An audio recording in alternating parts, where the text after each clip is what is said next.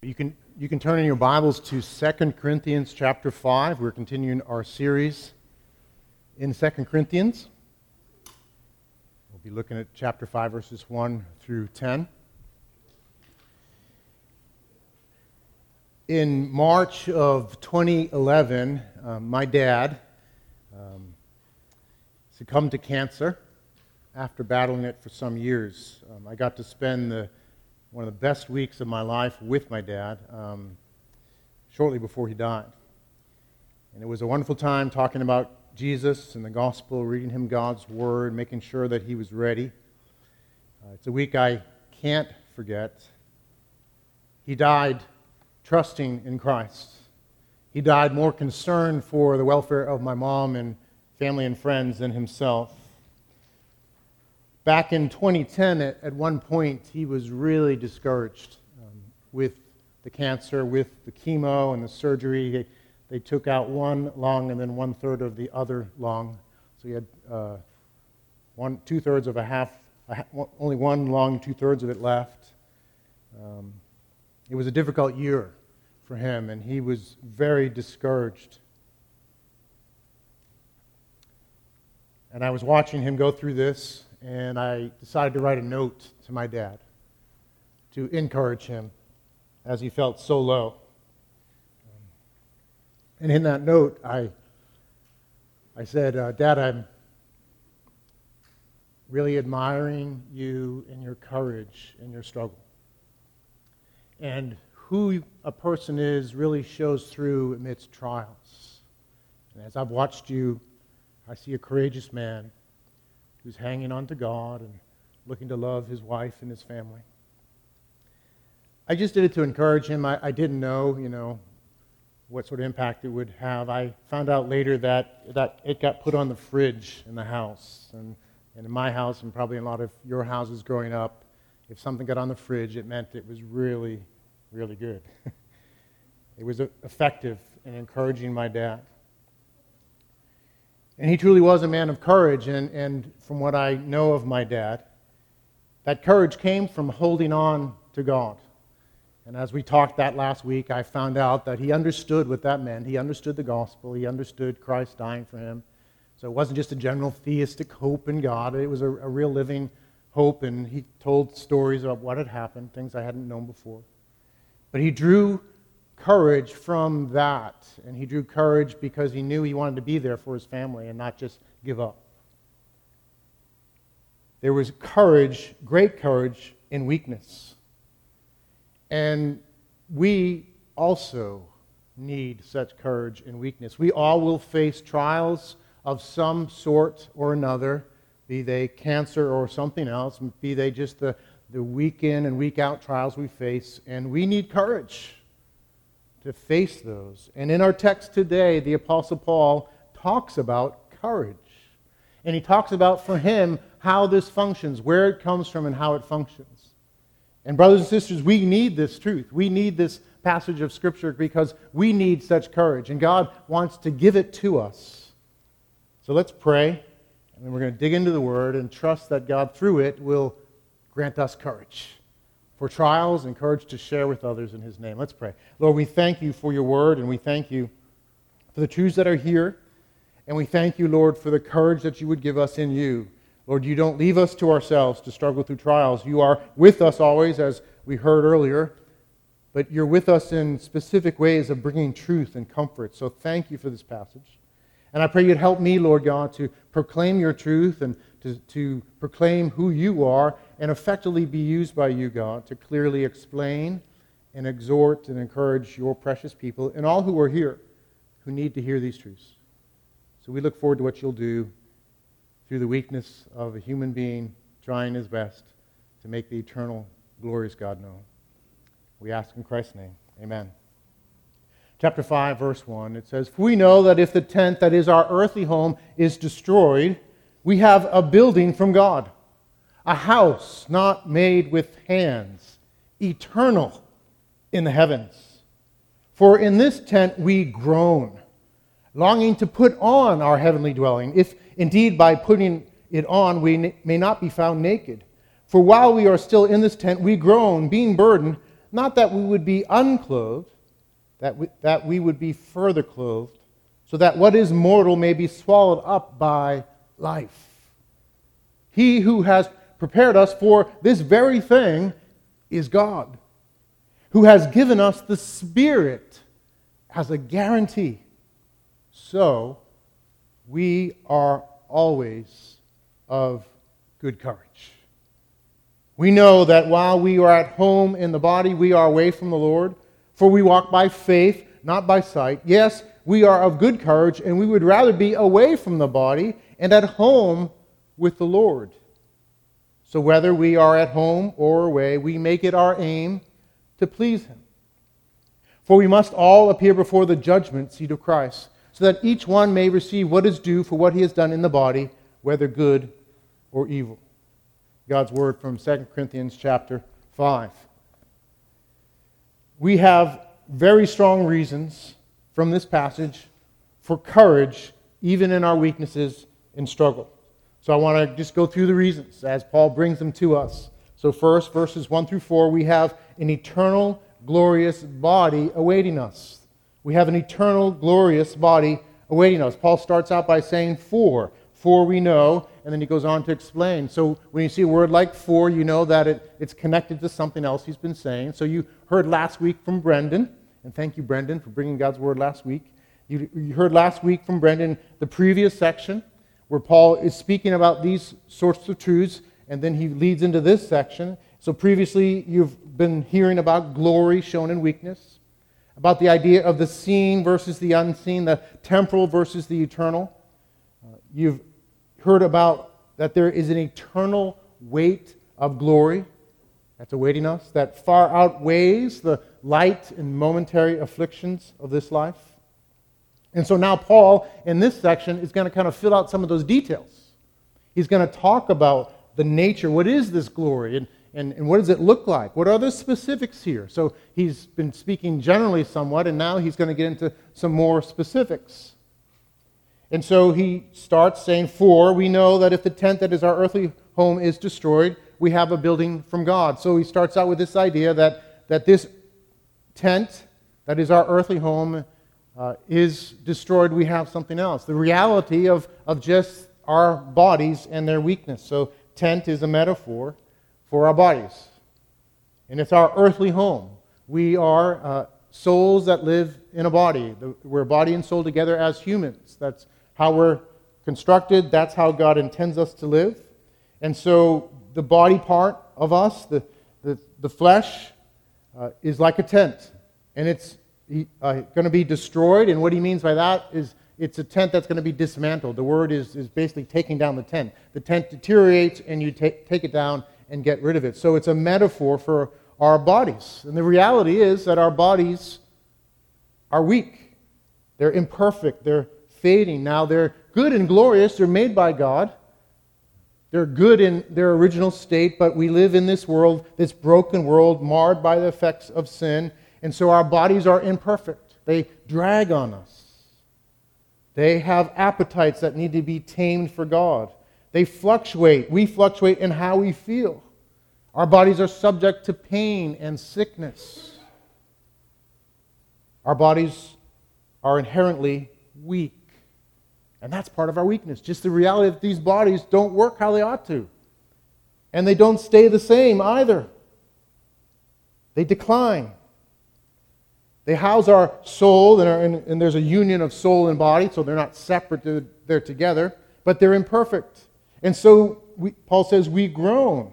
For in this tent, verse 2, we groan, longing to put on our heavenly dwelling. We groan not that we would be unclothed, but that we would be further clothed. What Paul's saying is he's using another metaphor now. He's going from tent and building into clothing. And we groan because this body, we're clothed with this body, is weak, it's hard, and you live long enough, you start to feel and experience that. And so we groan for something better, but not merely to get rid of a broken body, but to put on something better, to be further clothed. We're made to dwell in bodies. And we recognize through our own body and its own weakness, its own corruptibility, and so forth, that there's got to be something better. Now, in this world, people will look at that reality and try to find some way to keep their body glorious and young and good. And it, it's, a, it's a losing battle, right? We have to admit. It's a losing battle. But, but for the world, that's the glory they can hold on to. They can only hold on to this fading body. But, but the weakness of our bodies is meant to point us to something better. It's meant to get us to groan and say, Oh Lord, rescue us, rescue me. It's a blessing, actually, to get older and have your body decline in line with scriptural truth. Now, of course, it comes with the, the, brokenness of this world, so it's not good in that sense, but it's a reminder of how we need redemption. It's a reminder of how we need God. It's a reminder, as we know the promises we have in Christ, that there is something better. There is a better body, there is a better life. But to live in this life is to groan. To live in this body, this side of glory, is to groan. I was with our sister Soila yesterday. She is in the hospital again even either having had surgery or facing surgery again. She's had 15 years of cancer. Soila rightly groans, and we groan with her. Life can be tiring and discouraging dealing with the weakness and brokenness of our bodies. And so we groan. We groan to, to put off this weak and broken body, to put on a new body. Paul says that uh, we, we long for mortal life to be swallowed up by life. We want our bodies to be renewed and to find the life that we're meant for, that God intends to bring us. That we be further clothed so that what is mortal may be swallowed up by life. So we long for this. And, and so Paul's talking about this reality. And again, remember, he's giving us reasons for courage. And so he's teaching us this truth that there is a building made by God, eternal in the heavens. Not made with human hands. It's a building, it's replacing the tent. It's an upgrade to this body that we're going to have that is eternal and it's glorious and it awaits us. And knowing that and living that way with that hope and expectation, that is a sure hope grounded in the death and resurrection of Christ Himself. Christ is alive right now in heaven with His resurrection body. So, based on that, we have a sure hope of something better. Now, theologians call this reality of, of when we go to be with the Lord, this state, the intermediate state. And the reason they call that the intermediate state is because there's a final state that awaits us, the scripture teaches us, for all of those who have turned from sin, have turned away from doing life our own way, have turned away from the things that God says not to do because He's good. For those who to sum it up, have turned away from loving God with their whole being and their whole lives and loving each other as themselves. That's when we refuse to do that, that's sin. Those who have turned away from sin and turned to Christ, recognizing I don't have the answer for my brokenness and my sin except Jesus, God in the flesh, who died on the cross for my sins, paid the penalty of my sin so that I could be fully forgiven and have fellowship with Him and belong to Him, and, and in that new relationship have eternal life. That only gets better. For, so, for all of us who've turned and trusted in Christ, there's a promise of eternal life. There's a clear promise in Scripture of a final state that we all will have. Christ is right now reigning in heaven. He ascended, He's reigning in heaven.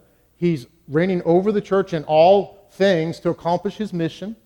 And when that is done, He will return he will return to bring his final and full kingdom, and there'll be a resurrection of all. And for those who are believers, there'll be a resurrection of, of a new body like Christ in every way. A glorious final state. No more sin, no more sickness, no more sadness. A, a renewed earth, better than anything you could ever imagine. That's the final state. But if you die before he returns and you are a believer, you enter what's called the intermediate state. And, and it's taught in Scripture in a number of places. You have to kind of move around. So I just want to show you some verses to help you understand what it is and be assured that this is indeed where the believer goes. So, Paul, in Philippians chapter 1, he says, uh, For to me to live is Christ and to die is gain. If I am to live in the flesh, that means fruitful labor for me. Yet which I shall choose, I cannot tell. I am hard pressed between the two. My desire is to depart and be with Christ, for that is far better. But to remain in the flesh is more necessary. on your account. Paul had two options. He either was going to stay here in his body, continue to serve, or when he was done, to be apart from his body was to be with the Lord. Just those two options. He wasn't going to enter into some sort of sleep, that he'd sleep until Jesus comes back. Um, he, he wasn't going to go somewhere else. He was going to go be with the Lord. So there's only those two options. You're either here in your body, now Paul's going to talk about that later, either home or away, uh, in your body, or with Jesus. So it's pretty clear in Scripture. Jesus says to the thief on the cross, Truly I say to you, today you will be where? With me in paradise. Not 2,000 years from now when I come back, today. When you die, because you, uh, at the last minute of your life, tur- turned away from sin and self and trusted me here, a life, and just what hope that gives us, right? Here's a life wasted in many ways. Uh, he's being crucified. That meant that he had done terrible things, and yet Jesus receives him as he turns to him. And he says, Today you'll be with me in paradise. So when you die, you're on the cross alongside of me, you'll be with me in paradise. So there's only two options. We're here or we're with him if we belong to him. Hebrews talks about this to the, the reality. Um, it says, You have come to Mount Zion, the city of the living God, the heavenly Jerusalem, and to innumerable angels in festal gathering, to the assembly of the firstborn who are enrolled in heaven, and to God, the judge of all, and to the spirits of the righteous made perfect, and to Jesus, the mediator of a new covenant. So it's speaking of Mount Zion of heaven, and there's the spirits of the righteous made perfect. So, so our souls, our spirits, one and the same in Scripture, go to be with the Lord. Matthew says, I mean, Jesus says in Matthew, um, speaking on this, the reality of heaven and eternal life, and answering the, the Sadducees says, I am the God of Abraham and the God of Isaac and the God of Jacob, quoting Scripture. He is not the God of the dead, but of the living. So right now, Abraham, Isaac, and Jacob are alive in the presence of the Lord. Revelation talks about the souls of those who have been slain. So, so we know our spirits go to be with him in heaven. Our bodies, these bodies here, are left behind. Our spirits go to be with him. But also, Scripture teaches us that when we go to be with Him, we are glorified. So, Romans 8, this wonderful promise of if you, are, if you belong to Jesus, it says, And we know that those who love God, all things work together for good, for those who are called according to His purpose. For those whom He foreknew, He also predestined to be conformed to the image of His Son. So, if you belong to Him right now, you can be assured uh, that He has been at work loving you from before time, and He has determine that you will be ultimately conformed to the image of the Son, in order that he might be the firstborn among brothers. And those whom he predestined, he also called. Those he called, he also justified. So you're counted righteous by Christ, through Christ. And those whom he justified, he also glorified. What then shall we say to these things? If God is for us, who can be against us?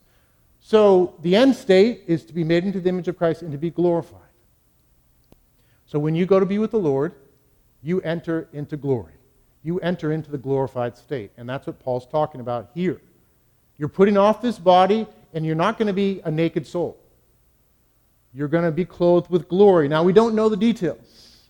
And we know that the final form comes at the resurrection. The final embodied state and the new body that's like Jesus' new resurrected body comes at the resurrection. But there's some sort of body in the intermediate state, and we don't know the details. But we know that it's glorious. You're clothed in glory. You're not a naked soul just kind of floating around there. There's, there's, there's a body to you, there's glory. That's how we understand the intermediate state. That's how I think we have to from Scripture. Now, we're in good company. It's not like I came up with this idea on my own. You, would, you should be very concerned if that happens. Um, John Calvin himself, in speaking about this passage, says, I prefer to understand it, the heavenly building, this intermediate state, as meaning that the blessed condition of the soul after death is the commencement of this building, and the glory of the final resurrection is the consummation of it. So if you belong to the Lord, you can be of good courage because even though it's hard now and you groan, that groaning will be answered with a glorified embodiment in heaven and then a final glorified, resurrected body upon the return of Christ. So be of good courage. These truths are meant to be encouraging for us. Uh, and, and if you live long enough, when you're young, you know, sometimes this does, doesn't mean a whole lot because you're like, you're at that place where your body works. Um, and I've said to my kids, our, my kids are 20s, early 30s, And I said, I think it's only about five years actually where you have a body that really works and is healthy, uh, right? 25 to 30 ish maybe. And then you start going downhill, at least I did. Um, you don't fully mature until 25. So, guys, enjoy your five years, uh, but it will start to fade. Uh, I have a, had a picture when Mary was a little girl, I've told this before, a picture that Peg put up of me at 19, and this is when I was 39, so I wasn't as aged at that point. Uh, Mary looked at the picture and said, Who's that, Mom? Uh, she didn't recognize me at 19. And if you've been using the Face app application lately, you know um, it ages you. So here I am at 50, though I think, I think someone photoshopped me because I don't look that good. But uh, then there's me at about 90, and there's me if I make it to 120. So my daughter said, That's horrific, Dad. I don't want to see that. But that's reality, isn't it? That's the reality. And, and, and this promise here is so good for us. There's something way better. So don't despise your aging as a believer. Take it as a reminder that there's something better coming. Don't despise your weakness, your bodily weakness. Because it might not just be aging, you may carry chronic sickness. You may have just the weakness of, like, why, why do my emotions go everywhere all the time? Why do I feel great one day and terrible, terrible the next? That's part of the weakness of your body. Don't despise that weakness because it's a reminder to point us to what He has for us and to let glory shine through us, even in our weakness. The reality is that aging and even death is no longer a threat to us, but even a friend because we have life in Christ. Death is a graduation to something far better for the believer. Death no longer has its sting. It's like the abominable snowman that has his teeth taken out. Death can no longer chew on us and hurt us, but it brings us into a new life, eternal life. Secondly, and more quickly, we have a guarantee by the Spirit of God's presence. This is a reason for courage because Paul says all this is from God. Verse 5 He who has prepared us for this very thing is God.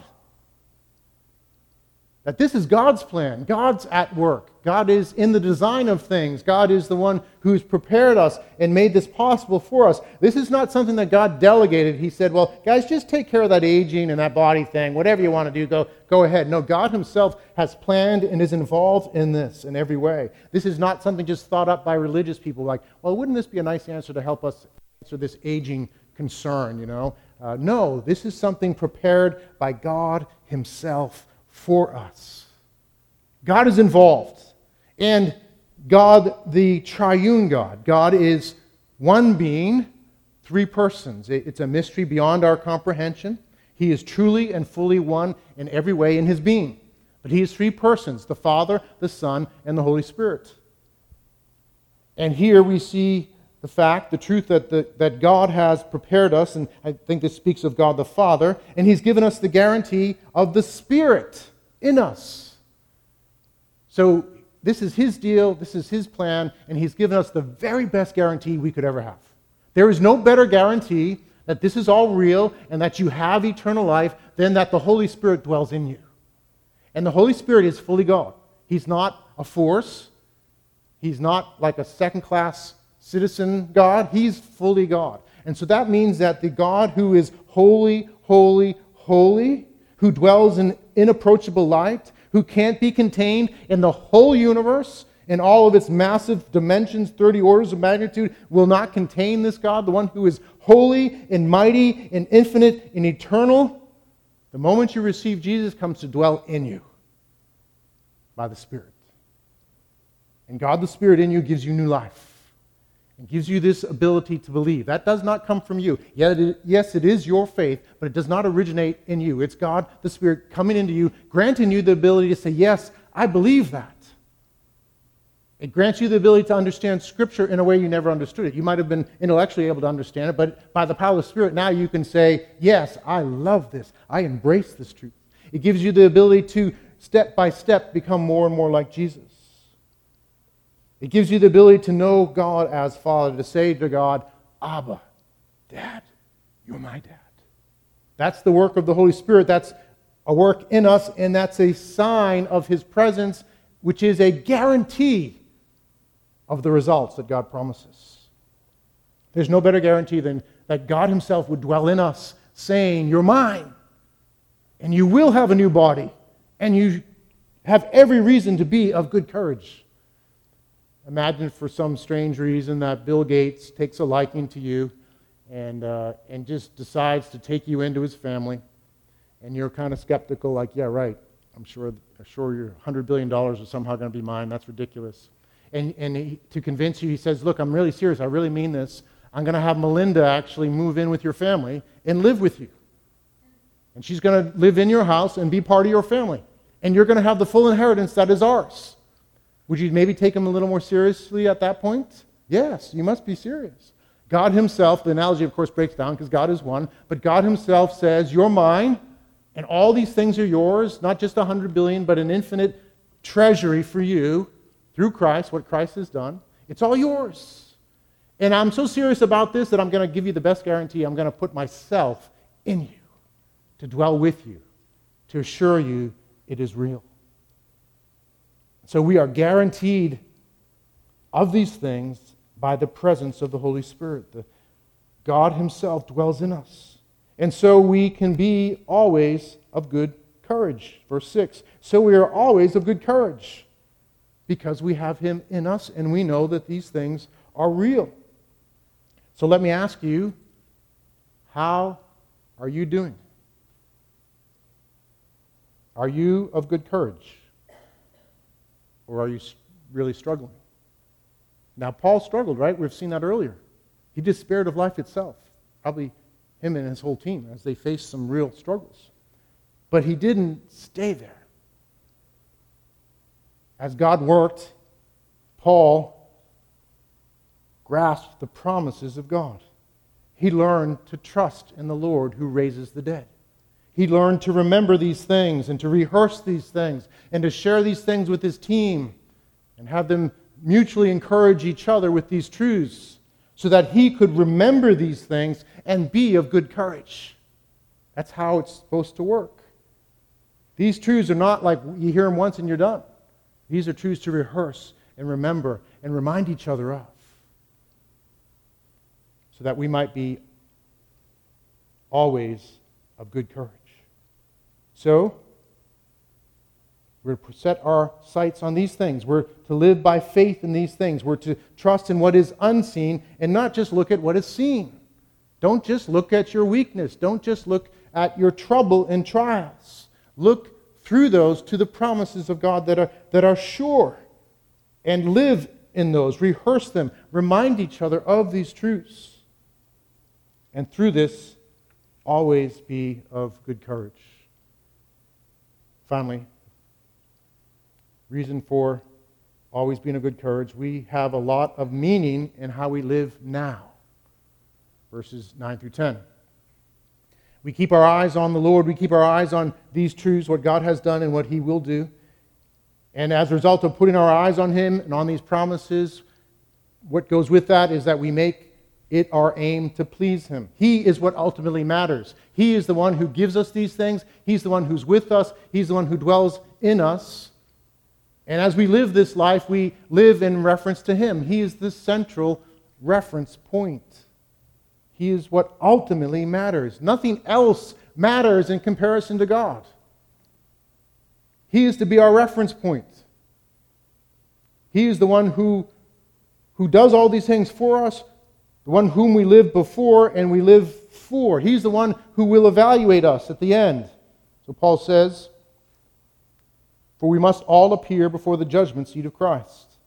That's the reality.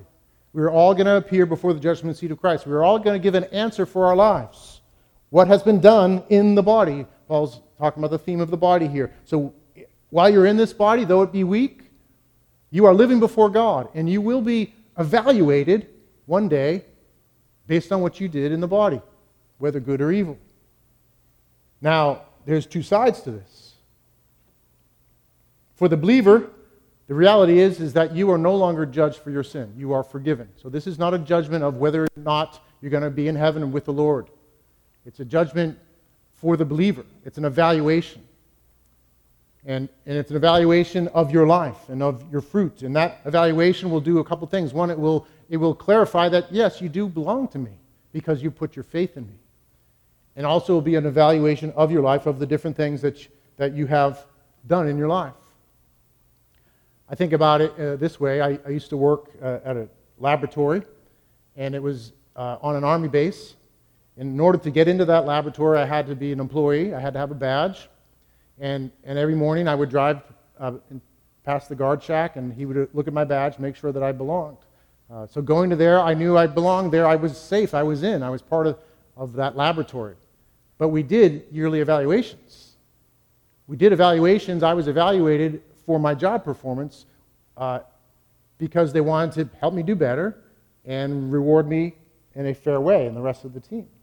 And that's the picture here for us as believers that we have all these promises. We belong to the family simply through turning away from sin and trusting Christ. We are safe.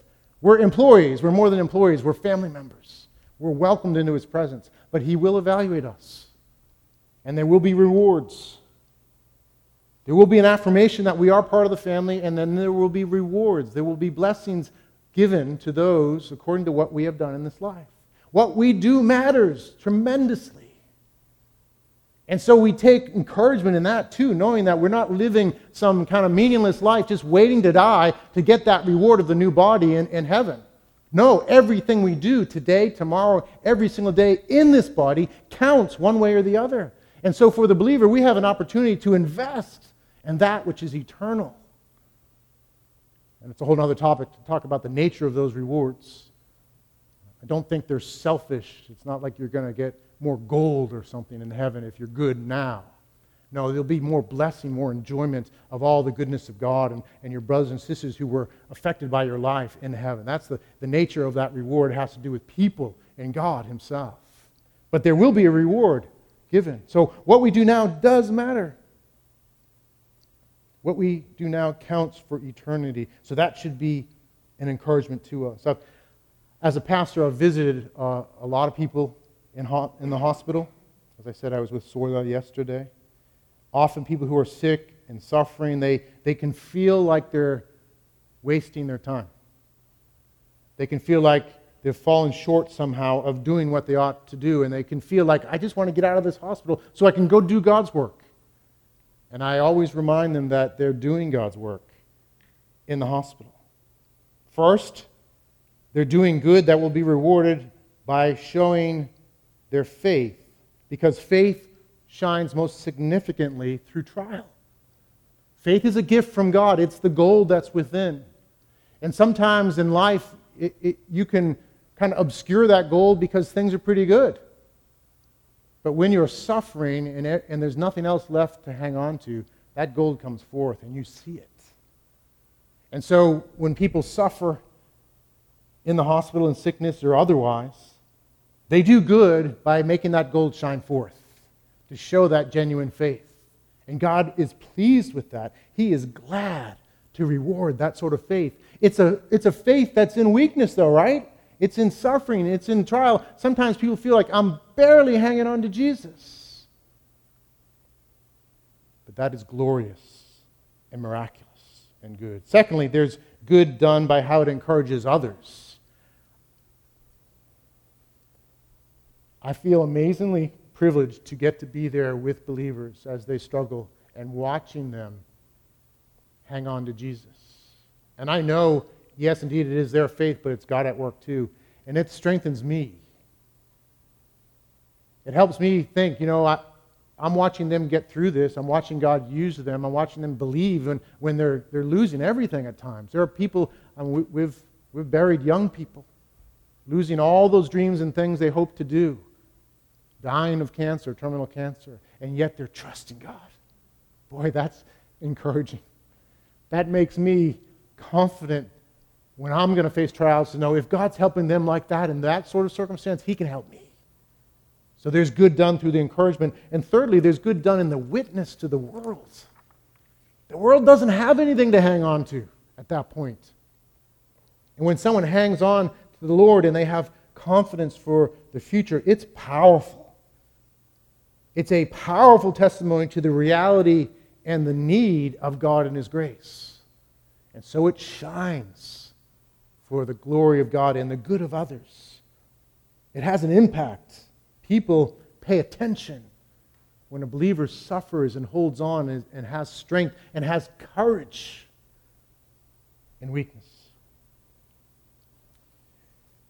D.L. Moody, the great evangelist, was dying. His last words were, were Earth is receding, heaven is approaching. This is my crowning day. Brothers and sisters, we are to live in light of those truths.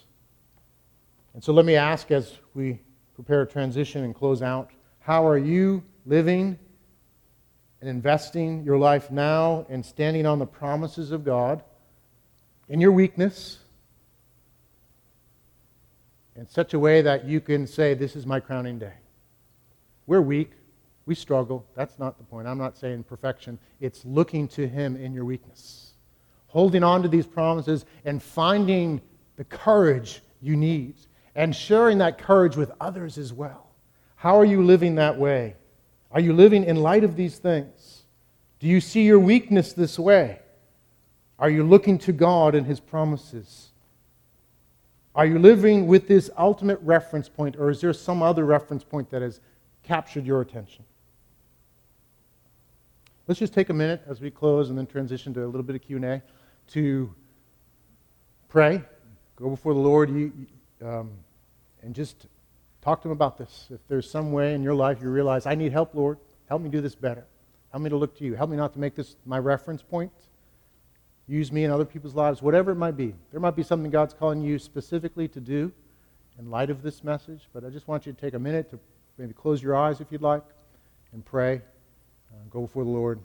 Think about how to live in light of His Word, and then we'll, we'll go into a little Q&A.